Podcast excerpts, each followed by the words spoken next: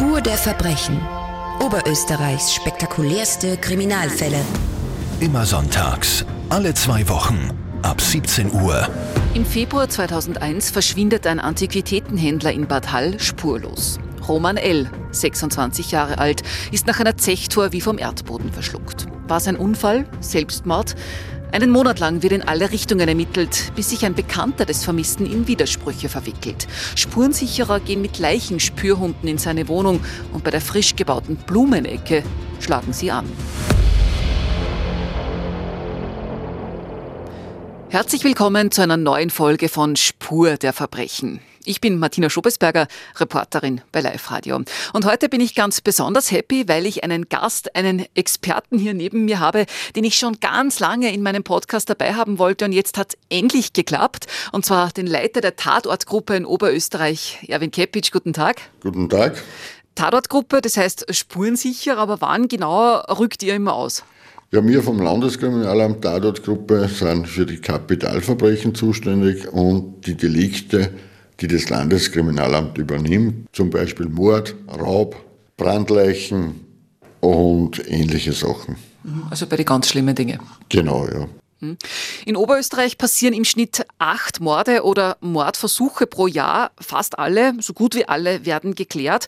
Ähm, auch weil Sie und Ihre Kollegen jede noch so kleine Spur, jeden noch so kleinsten Blutspritzer finden. Die Spurensicherer der Tatortgruppe, das ist ein bisschen so wie CSI in Oberösterreich, oder? Ja, wir sind ein bisschen weiter weg von der CSI. Tatortgruppe ist äh, rein auf die Sicherung der Spuren in CSI im Fernsehen, wie man es oft sieht, ist es ja so, dass er die auch ermitteln. Das machen wir nicht. Wir sind gemeinsam mit den Ermittlern, wird der Tatort besichtigt und dann gemeinsam auch geklärt. Das heißt, Sie sind diejenigen, die in den weißen Schutzanzügen mit dem Köfferchen und beim Pinsel in den, zum Tatort reinkommen? Ja, so könnte man es auch ausdrücken. Also wir haben nicht nur Köfferchen und Pinsel, sondern wir haben große Koffer und auch viel Material und viel verschiedene äh, äh Gegenstände, Geräte, die auf wissenschaftlicher Arbeit schon passieren. Hm. Modernste Methoden, mit denen Sie selbst nach Jahren noch äh, Blutspuren feststellen können. Also selbst wenn der Boden in einer Wohnung rausgerissen worden ist, haben Sie mir gesagt, finden Sie noch was. Oder wenn die Wand mehrmals übermalt worden ist, äh, Sie entdecken alles. Äh, in unserem heutigen Fall allerdings ist der Täter extrem kaltblütig dabei vorgegangen, die Leiche verschwinden zu lassen. Wir sprechen über einen Mordfall aus dem Jahr 2001 im Februar in Bad Hall. Da ist ein 26 Jahre alter Mann spurlos verschwunden, Roman L., Antiquitätenhändler. Ja, anfänglich war das Ganze ein Abgängigkeitsfall. Also die Mutter vom Opfer hat ihren Sohn als abgängig gemeldet. Die Fahndungsgruppe hat dann äh, versucht, die letzten Stunden vor der Abgängigkeit zu rekonstruieren. Und es ist ihnen gelungen, dass er mit einem Freund in dessen Wohnung war, wo vorerst eine zweite Person auch noch dabei war. Und dann sind die beiden allein in der Wohnung zurückgeblieben und seitdem ist diese Person verschwunden gewesen. Und aufgrund der Ermittlungen hat sich ergeben, dass nirgends mehr wo aufgetaucht ist, keine Kontakt mehr mit den Eltern und sonstigen. Und die, es hat sich dann verdichtet, dass da eventuell was passieren hat können. Und daher sind wir eingeschaltet worden. Hm, eben die Spurensicherer. Ihr habt euch den Ort angeschaut, an dem der Vermisste eben nachweislich das letzte Mal gesehen worden ist, in der Wohnung seines Bekannten.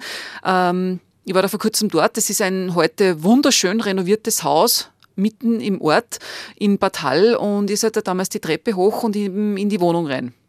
Ja, äh, damals war es noch nicht ein wunderschön renoviertes Haus, sondern ein, ein sehr altes Haus und wir sind in die Wohnung rein und haben versucht, einmal das Badezimmer, weil es meistens, wenn ja Verbrechen stattfindet, dass im Badezimmer die meisten Spuren dann zum Finden sind und haben uns einmal das Badezimmer angeschaut und da haben wir eigentlich relativ rasch ein paar Bluttropfen gefunden und da, somit haben wir angefangen mit der Chemie zu arbeiten. Mit der Chemie kann man ein weggewaschenes Blut wieder sichtbar machen. Mhm. Im Badezimmer findet man deswegen die meisten Spuren, weil sie die Täter dort waschen weil meistens ja nach einer Tat, wenn Blut im Spiel war, ist natürlich der Täter sie waschen tut, die Kleidung entsorgen tut und die Kleidung dort lagert, bevor er es waschen tut und so weiter. Und daher kann können dort Spuren aufgefunden werden. Und dort haben Sie ein paar Spritzer gefunden. Das waren ein paar kleine Spritzer, was ja im Badezimmer auch so sein könnte.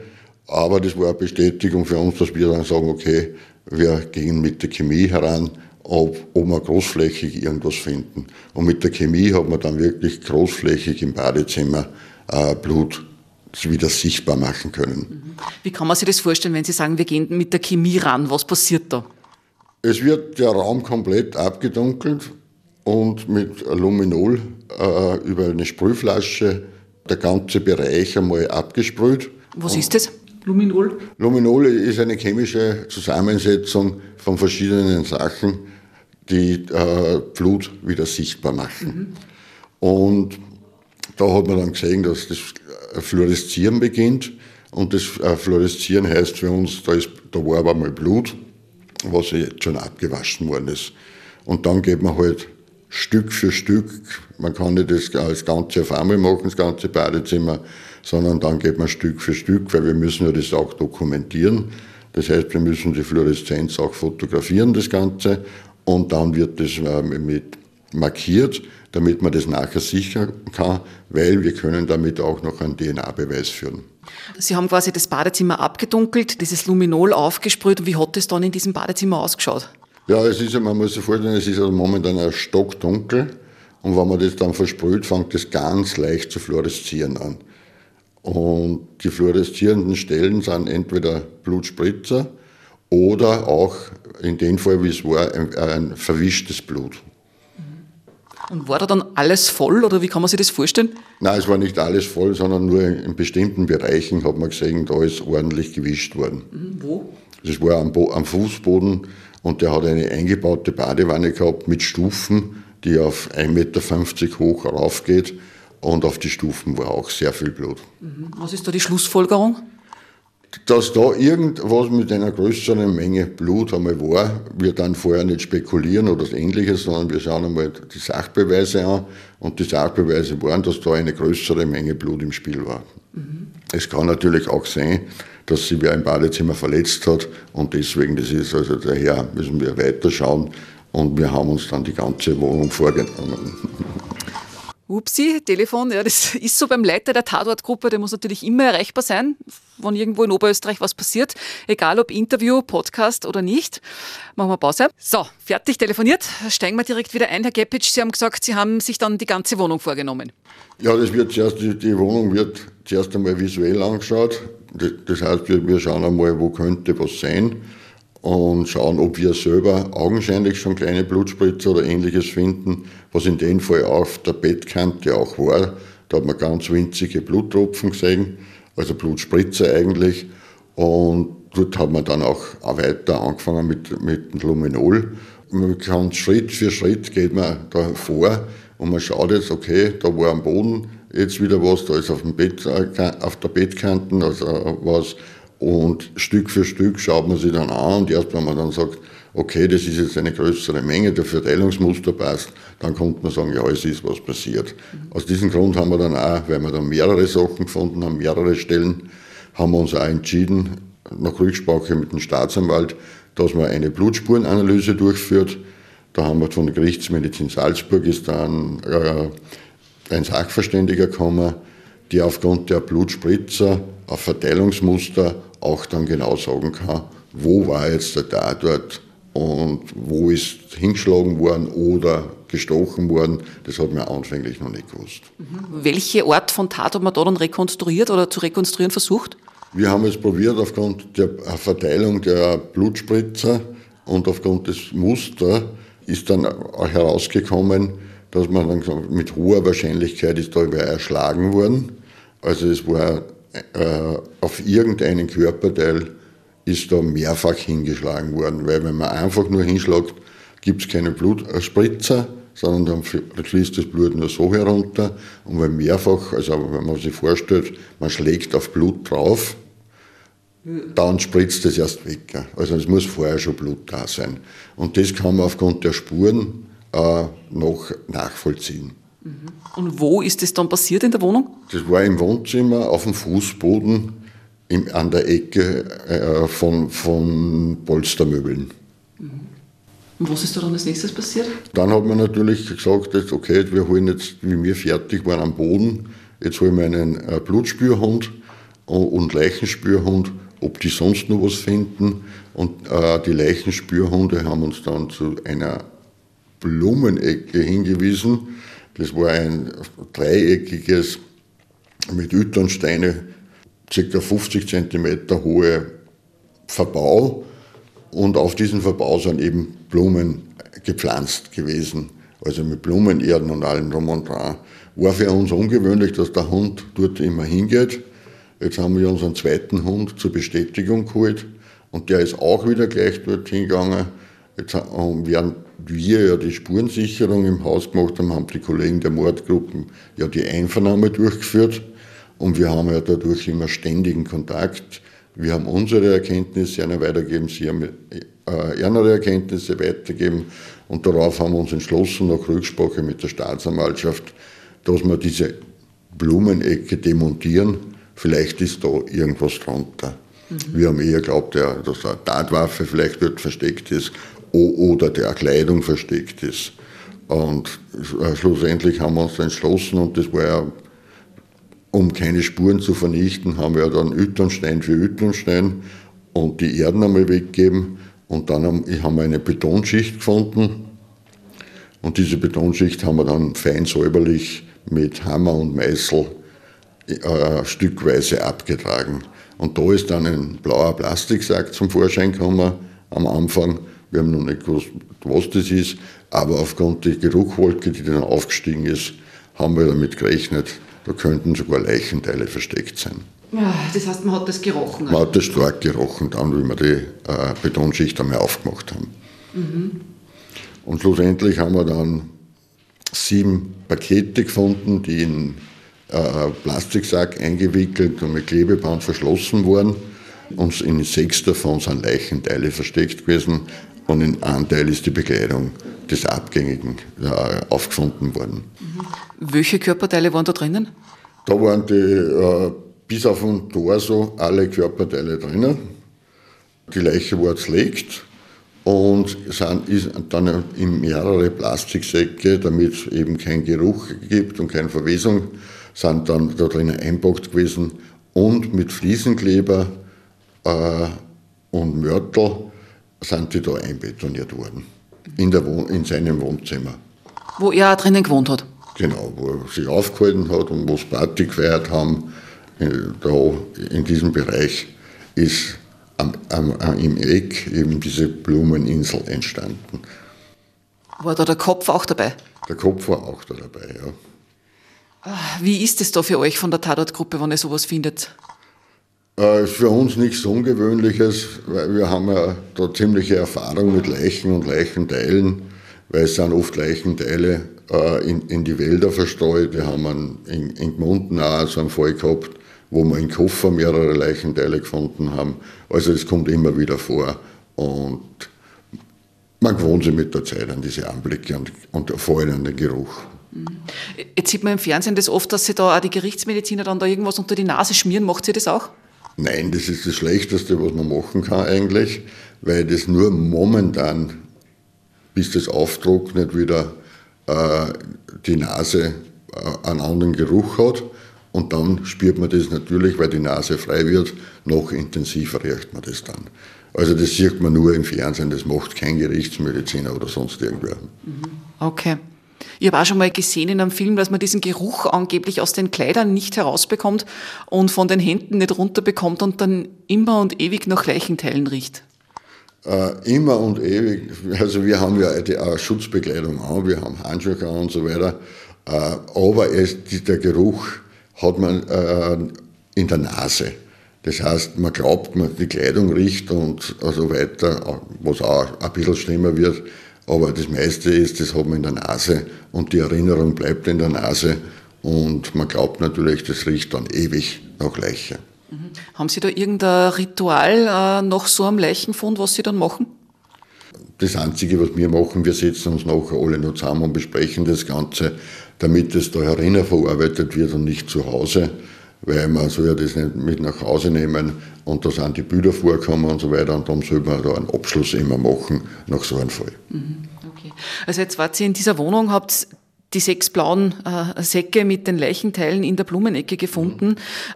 In der Zwischenzeit haben Sie gesagt, ist der Verdächtige äh, von den Ermittlern vernommen worden. Äh, was hat denn der zu dem Ganzen gesagt? Vorher, nachher, während ihr da drinnen am Werk wart? Ja, anfänglich natürlich bei der äh, ersten Einvernahme hat er dann gesagt, er hat natürlich nichts damit zu tun. Und er hat dann aber den Ermittler dann im Laufe der Zeit das gestanden, hat auch dann äh, erklärt, welche Leichenteile er hat, warum er das gemacht hat und hat auch dann angegeben, dass er einen Teil davon, den Torso, der hat da nicht reingepasst in diese Blumenecke, den hat er dann in Sierning im Wald vergraben. Und die Stelle hat uns auch dann nachher gezeigt und dort haben wir tatsächlich das ausgraben können. Und dort war auch ein Nylonsack, also ein Plastiksack, ein verpackter Leichenteil. Mhm. Und schließlich hat er dann ja auch schon zugegeben gehabt, äh, welche Tatwaffen das er verwendet hat. Er hat unter anderem verwendet ein äh, Gipsbeil und ein Küchenmesser mit 26 cm Klingenlänge.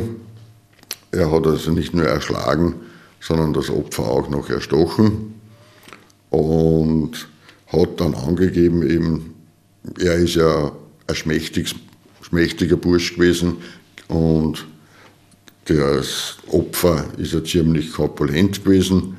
Also er hat dann überlegt, wie er die Leiche dann eigentlich entsorgen kann und ist dann dabei bei diesen Überlegungen auf die Idee gekommen, dass er das zerteilen muss.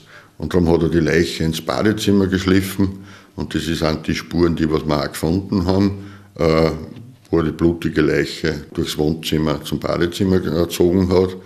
Und dort wollte das, das Opfer dann in die Badewanne, das ausbluten kann in der Badewanne.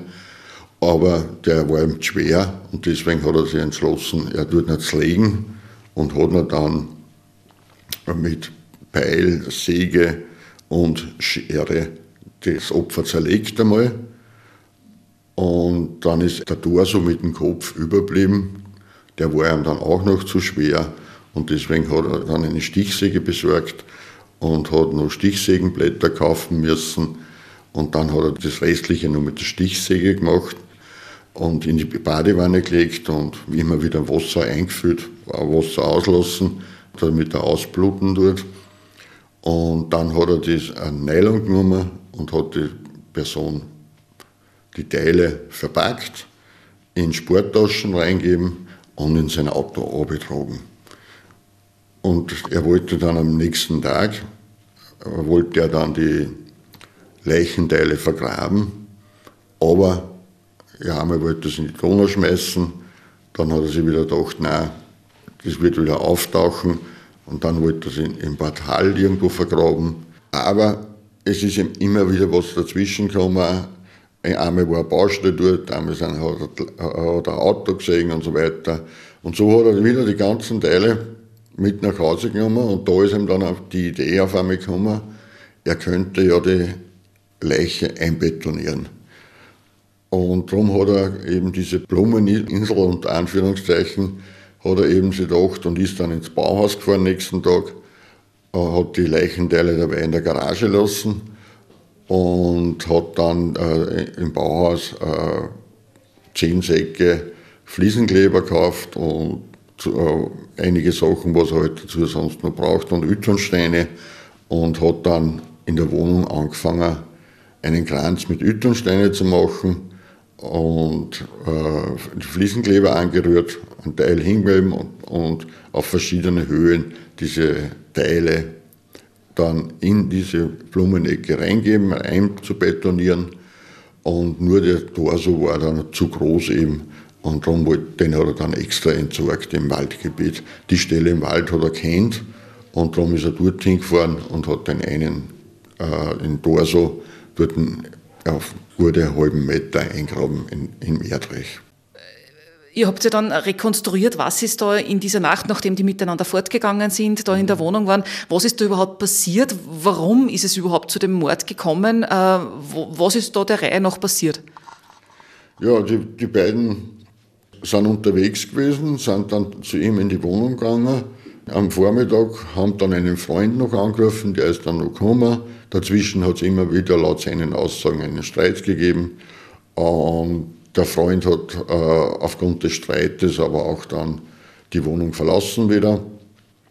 Und dann ist nach seinen Angaben und auch Rekonstruktion der Spuren ist zum Streit wiedergekommen und er hat das Gipsbeil genommen, das da im Wohnzimmer irgendwo gelegen ist und hat plötzlich dann auf seinen Freund eingeschlagen, der ja körperlich am Überlegen war und hat mehrmals ähm, mit dem Beil geschlagen, immer wieder und hat dann in die Küche gegangen, hat ein Küchenmesser geholt und hat dann im Halsbereich, ich glaube achtmal, auf ihm eingestochen und zwar so tief eingestochen, dass es durch den Körper durchgegangen ist.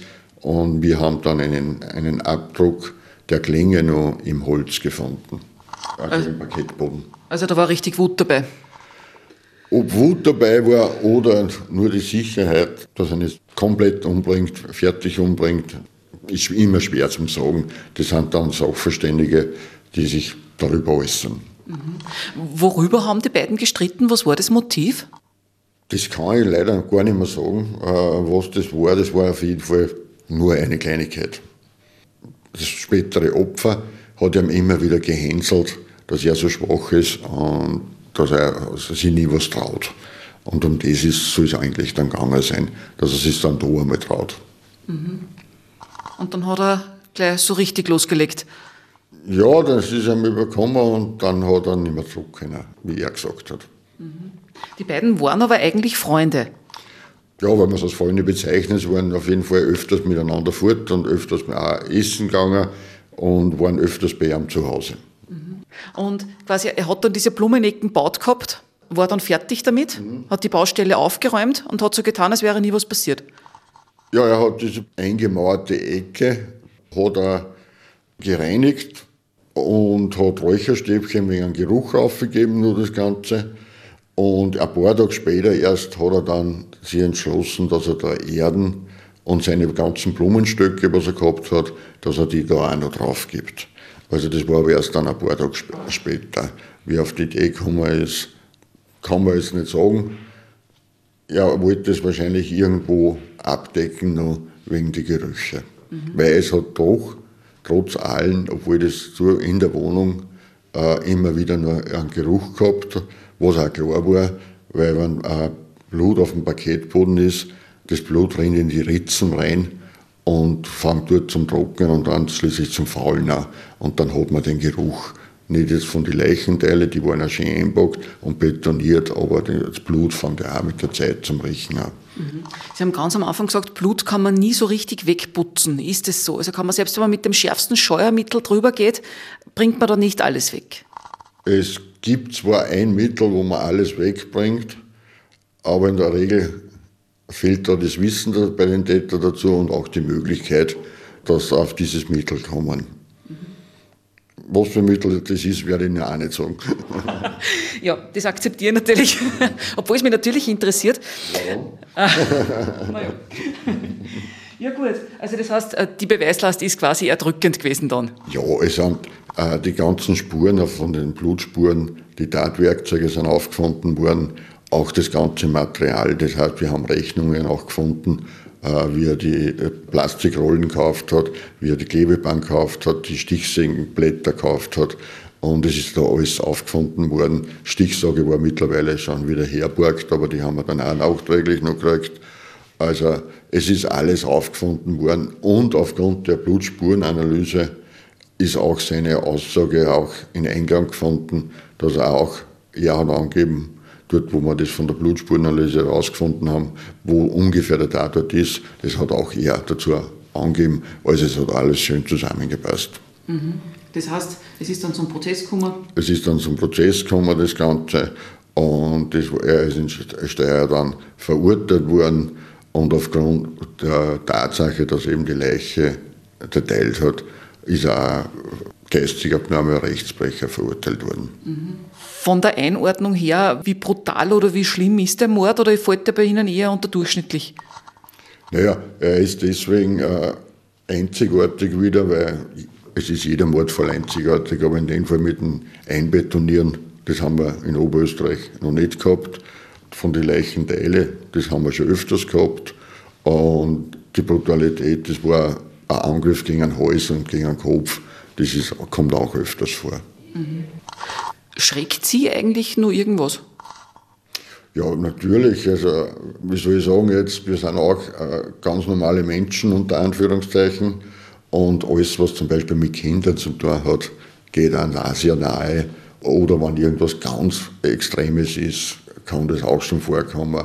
Nur, wir wissen damit umzugehen und wir haben auch den Vorteil gegenüber allen anderen, dort wo es akut auftritt, das heißt, die kommen unvorbereitet, die Angehörigen sehen ja zum Beispiel, wir haben, wir haben ja vorbereitet, das heißt, wir werden ja angerufen, wir wissen schon, was uns da erwartet, wenn wir da dorthin kommen und das ist ein großer Unterschied, ob das vorbereitet oder unvorbereitet antrifft. Ja, da ist es dann gut, äh, wenn es so abgebrühte, hartgesottene äh, Typen wie Sie und Ihre Kollegen und Kolleginnen gibt. Äh, Erwin Kepic, Leiter der Tatortgruppe der Spurensicherer in Oberösterreich, vielen Dank fürs Interview. Bitte gerne. Ja, wenn ihr jetzt Fragen habt zum Podcast, zu dieser Folge oder zu einer vorangegangenen oder wenn euch sonst irgendetwas interessiert dazu, wie eine Mordermittlung eigentlich abläuft, dann freue ich mich über eine Nachricht von euch an podcast.liferadio.at, also per E-Mail oder auch eine Sprachnachricht Nachricht könnt ihr mir hinterlassen. Ähm, sehr, sehr spannend, weil ich treffe mich in nächster Zeit sehr bald wieder mit äh, Erwin Kepic und auch mit dem Leiter der Mordgruppe in Oberösterreich. Und da gehen wir der Frage auf den Grund, ob es eigentlich den perfekten Mord gibt. Ciao, bis in zwei Wochen. Spur der Verbrechen. Oberösterreichs spektakulärste Kriminalfälle. Immer sonntags, alle zwei Wochen, ab 17 Uhr